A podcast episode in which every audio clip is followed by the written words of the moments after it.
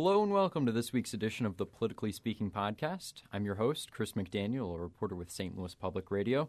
Joining me in studio is Jason Rosenbaum. and Jo Mannies. guys, how's it going? It's going well. Changing a lot of diapers lately. Uh, it's crazy for the last couple weeks. I've now more or less off my jet lag from Europe. But yeah, it's crazy final couple weeks with the General Assembly into Only about end of session two and a half mode. weeks, right? Well, actually, less than that. Yeah, May 16th at 6 o'clock, it's all over. That's all she wrote. And Yeah. It, it kind of snuck up on me this year. And well, the one interesting thing uh, is that it used to be in the old days before you guys were born, they used to be able to stop the clock in Jeff City, and so sometimes like they would be there for hours and hours past. The Missouri legislature had the ability to stop time. Yes. Yes, they Wow. did, and then that ended. I'm thinking 15, 20 years ago. I think people realized that was a, a pretty a, a, a big abuse of the. And there's of a the lot of states who still do that. There's a lot of states who still stop the clock, but not in Missouri. So it's six o'clock. That's it. That's all she wrote. They they usually get done at five fifty five because the speaker needs to say some sort of congratulations and they got to prepare to throw all the paper in the air. Yes, yes. and actually, if you go to my Twitter feed where I've got me my my backdrop is paper in the air. That's actually a picture that I took a couple years ago during one of those paper throwing at the end of session. And my and my my background is of the rotunda, which is not as exciting. So So on this week's show, we're gonna we're gonna get to a few topics, and then in the second half of the show, we're going to have uh, House Majority Leader John Diehl on, uh, so that we can talk about the income tax cut, uh, right to work.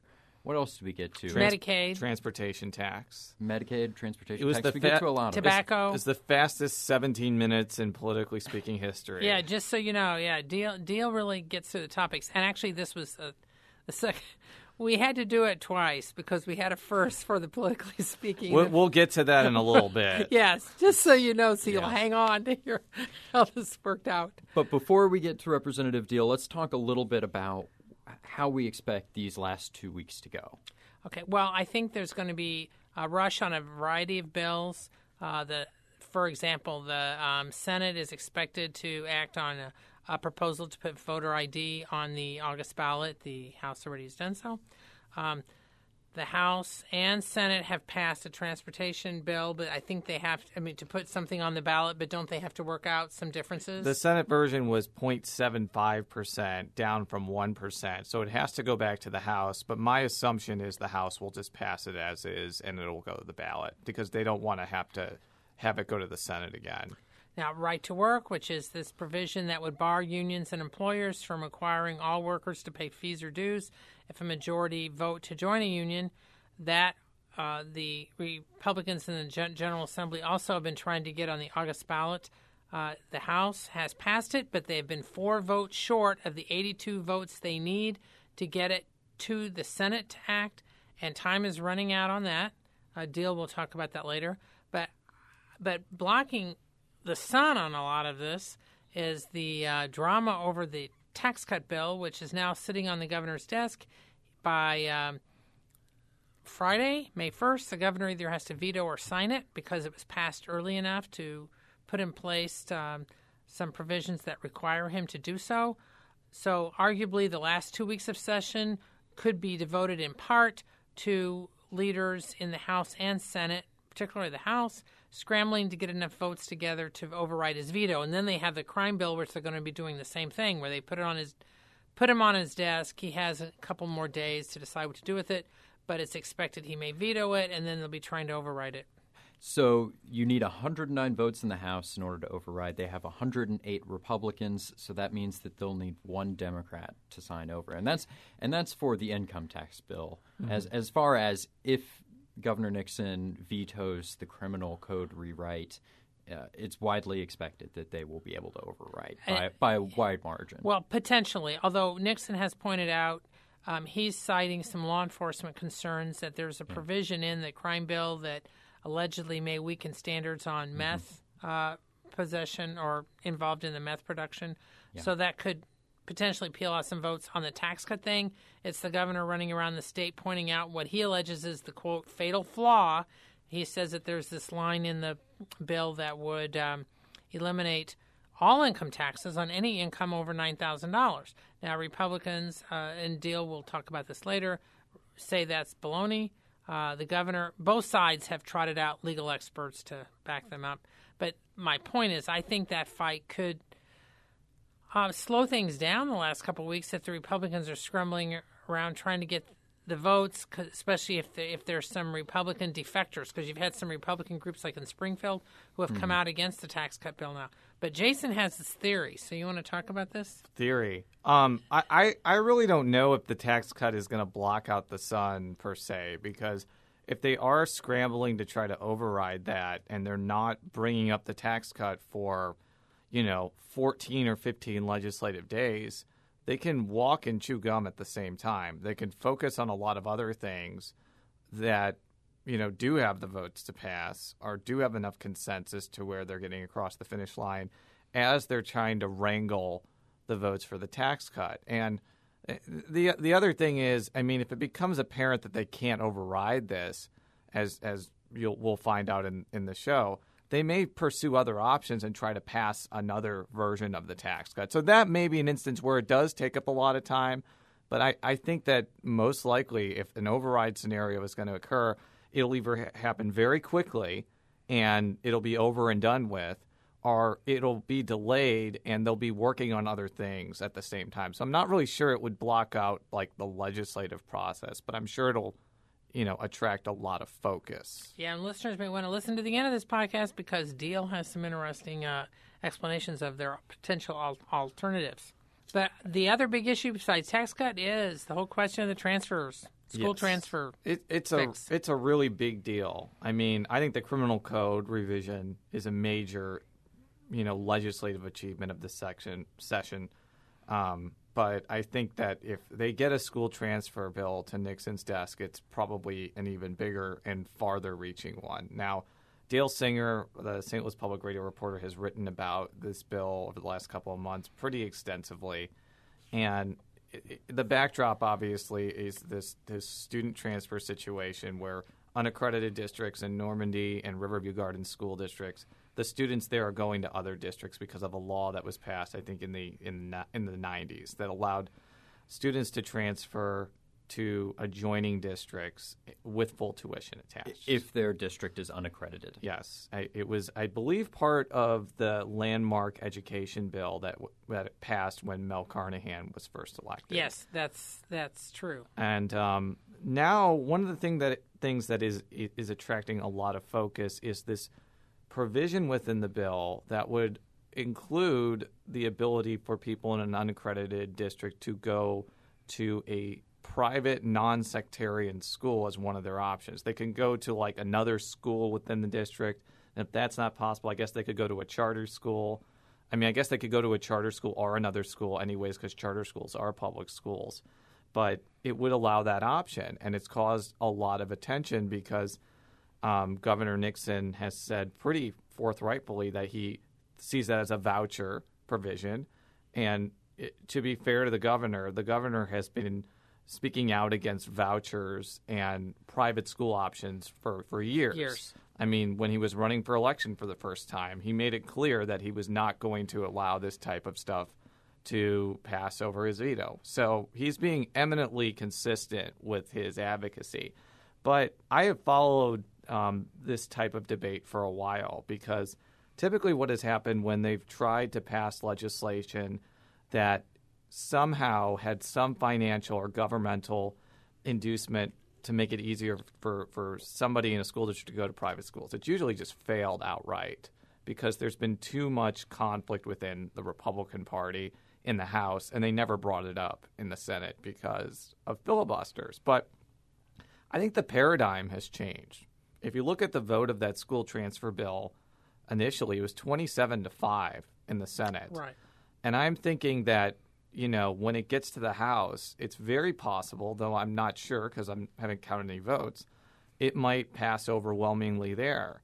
So instead of being an impediment for this entire bill to pass, I think it might actually be the linchpin that ends up not only getting something to Nixon's desk, but I think if the House vote is between like 110, 115, 120, I think it'll get overridden, and I think it'll be uh, be implemented. But it, it solely depends on whether the Republicans in the House are united on this issue, or whether maybe some rural Republicans who are closer to you know school boards or superintendents decide not to vote for it because of their advocacy against the private option. So I- I'm not sure because when I, when people like M- Maria Chappelle Nadal and Jamila Nasheed um, are are adamantly for this, I think they're going to bring along Democrats in the House I because think so too. and I think that's going to mean that if the Republicans are united on this and they have 106, 107 votes, and you get 10 or 15 Democrats voting for this, I think it gets overridden and I think it gets implemented. And it might there might be a lawsuit over it. I'm not sure. Could be. I, I think that's that's one of the measures that will likely generate legal fights, Yeah. regardless. But I can't emphasize enough how important this bill is. It, it impacts people not only in these struggling school districts, but it could impact eventually St. Louis City public schools if they lose accreditation. It impacts Kansas City. It impacts basically hundreds of thousands of people across the state, and it impacts the receiving districts in St. Louis County and St. Charles as well. So I, I see that as the most significant fight or legislation that has yet to be resolved. But I, I, I that's kind of what I feel could happen. Now, one thing I want to mention: uh, there's a common thread in many of the issues, not the not the transfer bill, but many of the others, is that the re, uh, Republican leaders are trying to get several matters on the August ballot, not the November ballot, but the August ballot. When I was talking about voter ID, right to work, uh, potentially other things. Um, this is all tied to the philosophy that the uh, electorate in Missouri tends to be more conservative, those who turn out in August because the voter turnout is so low, and the Republican base can, is more reliable to turnout. So this is where this is what they used in 2004 when they put the gay marriage ban on the ballot. They used August. So you and uh, some think that's why they want to put uh, photo ID and right to work and some other things on the August ballot, not the November ballot, where they think uh, you arguably have at least more Democrats and potentially a majority Democrat, depending. So I think uh, this is an underlying trend that's really going to be bolstered this session, but people may not notice it until they see all the ballot issues in August. But I get, Speaking of another thing that's going to be on the ballot in August, yeah, there, there. We, we we- we spent the first part talking about Missouri legislative. We're going to shift closer to home. Something's going to the dogs. uh, We were- saving that one up. It was either going to be me or Chris that was going to use that horrible catchphrase to Yes. introduce this next thing. Yes, the the big contest on the August ballot right now is St. Louis County Executive, and It's going to be a real rough race. yes, and uh, I hear Stenger had a bone to pick in, in, in this battle. yeah, St. Louis County uh, Councilman Steve Stenger, who's from Affton, is challenging um, County Executive Charlie Dooley in the Democratic primary. Uh, both of them have big name backers. Both of them have been raising some money. But this week, the news was made when uh, Stenger came out with a news conference on Tuesday to accuse Dooley of being complicit on what he said was way too many killings at the animal shelter. Um, Stenger put out some statistics that come from uh, the county and also from from the state that show that a majority of the animals, dogs and cats that are turned in at the county um, shelter end up being euthanized. I think I think it was nearly fifty thousand was was the figure. Well, that he put over ten years, Ex- but uh, thank you but that, but yes. annually it's close to sixty percent. It's varied a little bit, but it's generally been over fifty. It's between being in the high fifties. Uh, Stenger says that this is an outrage in part because the county paid uh, over $4 million for a new animal shelter, and that one of the selling points had been that it would have more room, and so they could keep more animals and expand their adoption program. And he's saying that what's happened the last couple years since it opened is that none of that's happening, and still most of the animals turned in are being killed. Now, uh, Stenger, just so you know, has three dogs and he and his wife actually brought one of their dogs, which was a rescue dog from um, Rolla, which is an interesting story of itself, uh, but which you can read uh, on my story on the website. But my point is is that this is the type of issue that uh, may seem superfluous to some, but to Stenger's standpoint, Stenger contends that this is reflective of his of his broader contention that the health department isn't run well and that Dooley hasn't put good people in, and he's citing some of the other health department problems over the last few months. Dooley, in turn, uh, has has contended that Stenger is engaging in what a spokeswoman called the silly season, and that um, a uh, he says that the shelter is being run correctly, and that the animals being euthanized are those that are feral or um, ill or have behavioral problems or are old, and that just really can't be adopted. Plus, he says that Stenger has known what the process, what the uh, policies have been at the shelter for years, since Stenger's been on the council since 2009. So Dooley's asking why is Stenger just bringing this up now? Stenger says he just found out about it. But um, So, this, so what's his plan to improve it? Is it something similar to St. Louis City, where they would partner with a no-kill shelter? Correct. In fact, that's what Stenger was highlighting with St. Louis City, saying that look how St. Louis City's done it, that the county should be partnering with some nonprofit groups to encourage adoption, that the county should be promoting its existing spay and neuter program.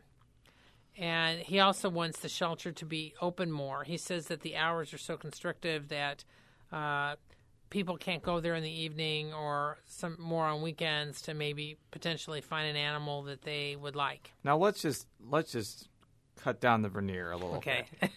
Okay. Let's do it, Jason. this is targeted at people like you, Joe.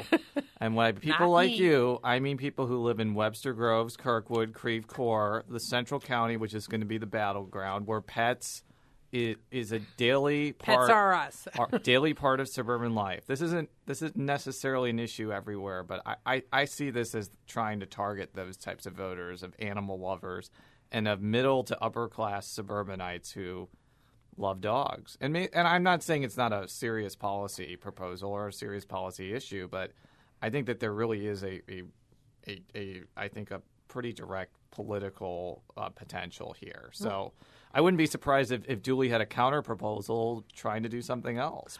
Well, I think this comes as both camps have been circulating some poll numbers that each guy says shows that he's in a strong position. And some consultants were talking to me um, last day or so who have looked at some of the behind the scenes results on both of them and say that there are two, a couple trends in those polls without getting into the numbers that are very similar and which both sides have sort of agreed to. A, uh, I'm I'm hearing that Dooley's personal favorability is actually reasonably high, but there are some voters who are concerned about what some of the controversies in the in the administration. On Stenger's side, Stenger's name recognition, even by his own account, is not that good.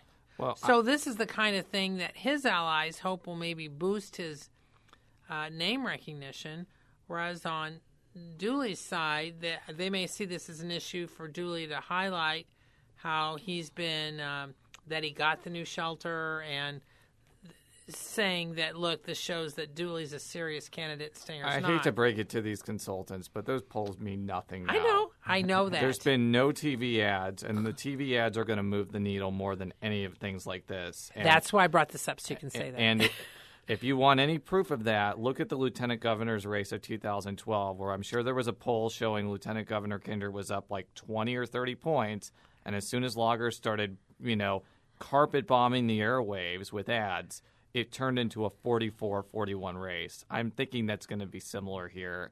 And I wouldn't trust either side's polls until there are TV ads. Oh, absolutely. But what I'm my point is is that the, what the polls show are some of the strengths and weaknesses for both candidates. Is that the Dooley allies acknowledge they need to do stuff to highlight his performance, and the Stenger side needs uh, understands they need to do things to highlight who he is. And this whole animal fight, I mean, it's dogs and cats. All right. Well, we're going to take a short break, uh, and when we get back, we will be talking with uh, House Majority Leader John Diehl, a Republican from St. Louis County, and we'll be talking about the income tax cut. The the the bottom line is that um, House Majority Diehl ended up en- ended up cre- creating a first for the politically speaking podcast. We did this remote show; it was really good, but somehow in the transmission, this had nothing to do with error. him. technical error. Basically, the dog ate the homework, or in this case, uh, the, majority podcast. leader's uh, audio. So it took us about 36 hours to get the um, majority leader back in his office. He was willing to do it again, so special Yes. thanks to him. Yeah, special for doing thanks for for him. Thank for- you. Yes, yeah, because we really wanted to um, have him on, and uh, you know, it worked out. And special thanks to Marshall Griffin, our um, Jefferson City correspondent, who had to deal with uh, the disaster and then recreating it. So, a special shout out to Marshall as well. All right, well, we'll be right back.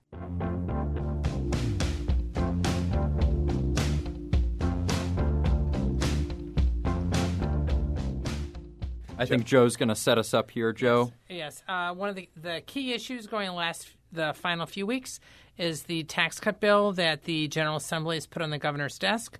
The tax cut bill, among other things, would um, reduce the uh, percentage that is used to determine how much you tax from 6% for individuals to 5.5%. There would also be a reduction on some business taxes, and it would not begin until 2017, and it hinges on the state income going up at least 150 million a year. So that is the backdrop. The governor, of course, has has some objections to it. Among other things, he contends that there's a sentence in the bill that, in effect, would mean that all income over $9,000 would not be subject to any income tax. So I'm just laying that uh, groundwork for uh, Representative Diehl to dispute that. Go ahead. Right. Yeah, you know, we've talked about that. That's just an absurd conclusion uh, by the governor. Um, you know, the governor's real objection is that he doesn't want to provide broad based tax relief to all Missourians. He would rather deal with targeted tax cuts or tax cuts for special corporate interests. Um, what we've tried to do here is to provide something that's broad based, that applies to all taxpayers uh, in proportion to the amount that they pay taxes. So the individual rates would go down uh, from 6% to 5.5% over a five year period. It's phased in. It only kicks in if there are certain revenue triggers which are met by the state. Uh, in addition, there is a tax uh, deduction available for small businesses, and that aff- affects about 400,000 small businesses in the state. So everything from barber shops to um, small stores on Main Street, professional uh, services organizations, basically any any entity which is formed as an LLC, sole proprietorship, or S corporation that uh, reports income on the on their that, that way on their tax returns are going to be eligible for a 25% reduction in their state income tax burden. Uh, we think it's important that our tax policy reflect an equal playing field for all businesses and not just be awarding tax breaks for a couple companies that may be politically well connected. Now, the governor also has contended that the tax cut bill would particularly hurt the state's um, money that it uses that goes to public schools, uh, that it would force reductions in the public school. And of course, this is similar to his objection last year. Schools, some of the schools already are putting out estimates on what they claim they might use lose. Uh, what is your response to those accusations? Well, it's just that that's fundamentally untrue. Um, you know, the governor, it, it is true that the governor is using scare tactics uh, with schools to try to generate opposition to a tax cut. Uh, businesses are not pitted against education, and education should not be pitted against tax cuts. When, when our children graduate from schools in the state, they need vibrant, um, healthy places to, to work and businesses that are growing, expanding, and thriving. The numbers that were put out uh, by the governor's office do not take into effect the revenue triggers which are in the bill. Uh, we had, uh, after we saw the governor's false numbers, we had a, a um, an independent analysis of those numbers uh, prepared by the Missouri Society of Certified Public Accountants um, and looked at it from a school district by school district basis. And every single school district in the state will have more money available to it after the revenue triggers are met uh, with the set asides for education that are in this tax bill.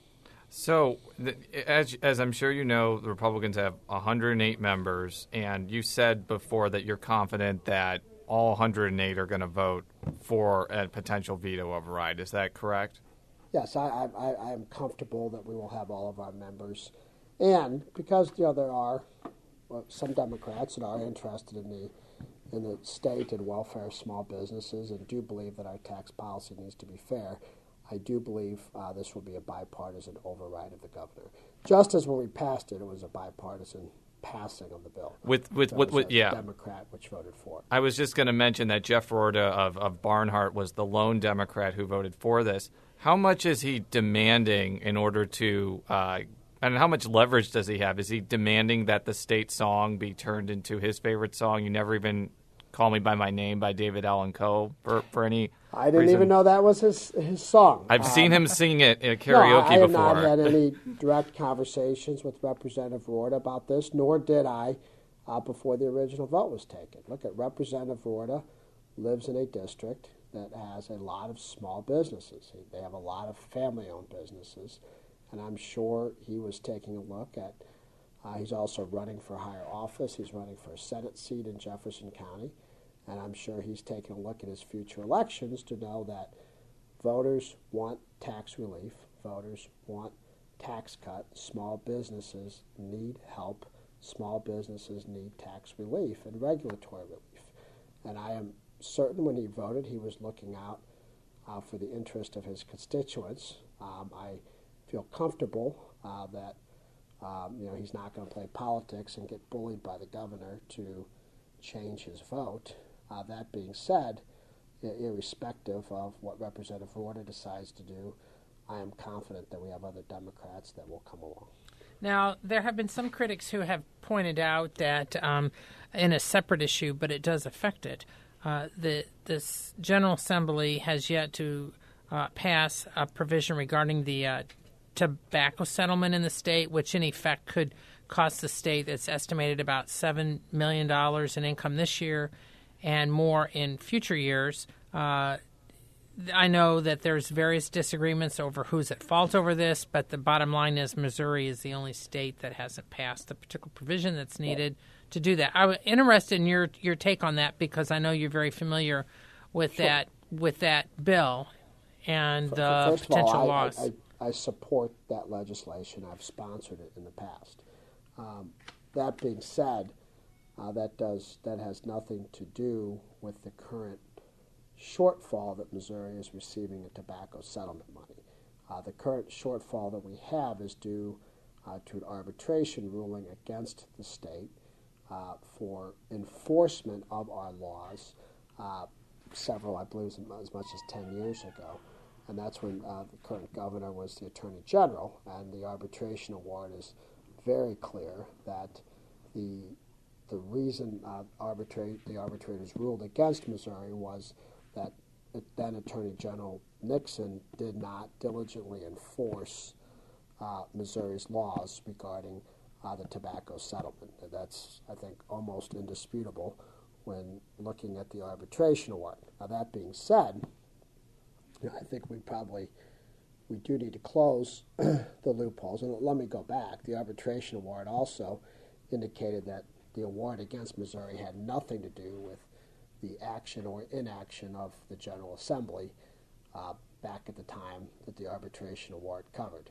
Now, that being said, I think there are opportunities for the state by passing this complementary legislation that there can be new settlements with some of these tobacco companies to try to recover some of these monies that were lost due to the lack of diligent enforcement under Attorney General Nixon.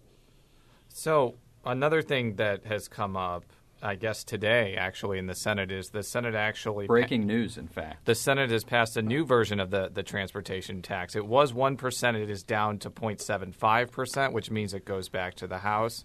Um, as I kind of asked you in our first take, there are some are saying there's a mixed message here of Republicans pushing the sales tax increase for transportation and an income tax hike or income tax decrease. I know that you disagree with that. Um, what's kind of your take on that that Well, situation? I mean, first of all, it, it, it, the, the only mixed message that's out there is the governor trying to flop sweat on, on how to avoid uh, a conversation on income tax reductions.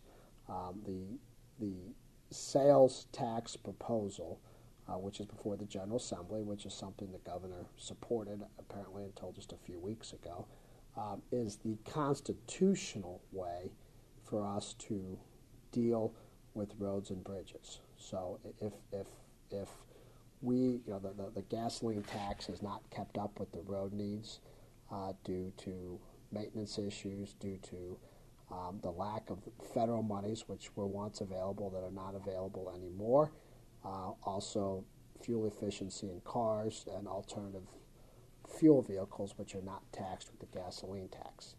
Now, that being said, the way to consider whether or not we should raise more money for roads and bridges and for safe roads and bridges is to put a question before the voters. It's, it's the way, it's the process that, that, that is implemented. So all the attorney, all the General Assembly is doing is allowing the voters to decide whether or not they believe uh, that there is a sufficient need for more road and bridge money and to have it funded by that way. So it's it's not an endorsement or actually a vote for that. It's, it's a vote to allow the voters to decide under our Constitution how those things are to be funded. But you're you're not optimistic that when it goes to the voters, it's going to pass, are you? I think it's got a tough road. Why? Ha ha ha ha. Come on, Pun fun. intended. Good Why? Tough road. See, come on, guy. Sorry. Thanks Very for the clever. levity. Why do you think it's going to be difficult to sell this to the public? I mean, it has the support of Claire McCaskill and a bunch of Republicans as well. Seems Yeah, like I, it, you know, I, I just, I didn't say it's not going to happen. I, I just think it's it, it, it's going to be a tough sell. I think the proponents are going to have to clearly explain uh, what the benefits are going to be to the public, why this additional funding is needed, and that the money is being spent in a in a responsible manner. I, I don't think that it's uh, an insurmountable burden. I just think it's going to be a, a tough sell, and I think the public will will you know is going to look at it uh, with the proper amount of skepticism and, and hold uh, and, and hold the proponents accountable. Now, at the same time all this is going on, uh, you've got the governor putting out a new proposal for Medicaid expansion. Um, his proposal now would send the federal money to small businesses to basically um, subsidize a substantial part of their costs for providing insurance for lower income workers who now um, earn too little to qualify to be on the insurance exchanges, but because we don't have regular Medicaid expansion, they wouldn't be under Medicaid. What is your thoughts about this late proposal? Is it anything that the General Assembly would even consider at this point, or just what are what are your general assessment So I. I have some you know, general thoughts about it. Number one, it's it's you know two and a half weeks left in the session, and if it's a serious proposal, it probably should have been brought up earlier than yesterday. Um, I, if it's a good idea, we'll look at it, we'll consider it, and we'll see if it makes sense. Um, given the timing of it, it seems like it's a little bit of a gimmick or a distraction to try to distract voters from the small business tax cut, which the governor is trying to avoid talking about directly. Uh, number two, if the governor were serious about it, uh, I believe it's about 24 steps uh, from the governor's office to the chambers of either the House or the Senate. And even now, we're about 36 hours since his initial announcement. I'm not aware of anybody in leadership in either body that's been contacted directly from the governor's office about this proposal, uh, what it means, how it would be implemented, and what needs to be done to try to bring it to fruition in the last two weeks. So within these last two weeks, what are some of the priorities? What are what are some of the things that you're going to be focusing on here? Well, first we have to finish the budget up. So we're going to probably put the budget bills. The, the, the House has passed a budget. Uh, the Senate has passed a budget. I think structurally, uh, the House and the Senate are, are on the same page. And we're, we're going to get those budgets to conference between the two bodies and try to get that figured out over the next week or so. We need to pass a budget uh, by next Friday, and I'm comfortable that we'll be able to uh, get that done. Uh, we're obviously going to either be celebrating a tax cut for all small businesses in this state, or we'll be entertaining a veto override either later this week or early next week. Um, and then we also are going to have to deal with the implications of whether or not the governor vetoes or signs the uh, historic criminal code revision bill, uh, which we passed last week. Now, I know that there's also been a hangup over the right to work proposal, which is aimed at putting on the ballot in August a proposal that would, in effect, uh, bar unions or employers from operating closed union shops where all workers would have to pay a fee regardless if they want to be a member of the union. Uh, I know the House has been four votes short of the number needed to to get this proposal to the Senate, which also would have to vote before it would go on the ballot. The governor is opposed to it, but the governor does not have a role in if something is putting on the ballot. What is what's the latest uh, as far as trying to get those extra four votes? Well, first, by, by way of historical background, this proposal has moved farther in the General Assembly than it has ever in history. Uh, it, it, for the first time, was voted out of committee, put on the calendar, and received a positive majority vote on the House floor. Uh, that being said, as you point out, Jo, that at least on the perfection vote, it was four votes shy of what's of what's called a constitutional majority, which is necessary to pass the bill out of the House and send it over to the Senate. So that's something that we're evaluating right now in light of all the other priorities that we're dealing with. And I suspect a decision will be made on that in the next week or so. Okay, one more question before we, we let you go. So in in the possibility or in the scenario where the tax cut, this particular tax cut does not get overridden, would the House or the Senate entertain passing another version of it and then trying to override it during veto session when they will when the Republicans will likely have two more members in the House? I think that that's one possibility. Another possibility the Senate is considering too, and just backing up a little bit. You know, we, we consider this tax cut bill to be a compromise over what was done last, you know, last summer that the governor objected to. And we were told last summer that the governor and the opponents of the tax cut would want to see triggers in the bill, so to be guaranteed that revenues are increasing before the tax cuts um, went into effect. We were told that the governor and the opponents wanted to see a smaller tax cut, so we cut this tax cut basically in half from what it was last summer, yet it's still objectionable. So another possibility, which is on the table also, is that the Senate is entertaining the idea of putting you know, the, the original income tax cut bill without all the sales tax issues uh, back into a bill and putting what's called a referendum clause on it so we can put it on the ballot in August of this year and let the voters decide whether or not they'd like to see broad-based tax relief. Wow, that's big news. Big news. Although I'm sure that's already been reported, but that would um, presumably, in, if you had that in August, the turnout's going to be a lot lower than November, so the chance of it passing and mobilizing Republican voters could be higher. So I agree. So uh, to close us out here, you can read all of our stories at stlpublicradio.org. You can follow me on Twitter at csmcdaniel. Jason, you can be followed on Twitter. Jay Rosenbaum. Jo, you can be followed on Twitter. At J Mannies, that's J M A N N I E S. And Representative, you can be followed on Twitter. At John Diehl Jr., that's J O H N D I E H L J R. Very good. Well, we'll be back next week. Until then, so long. So long. So. Thank you.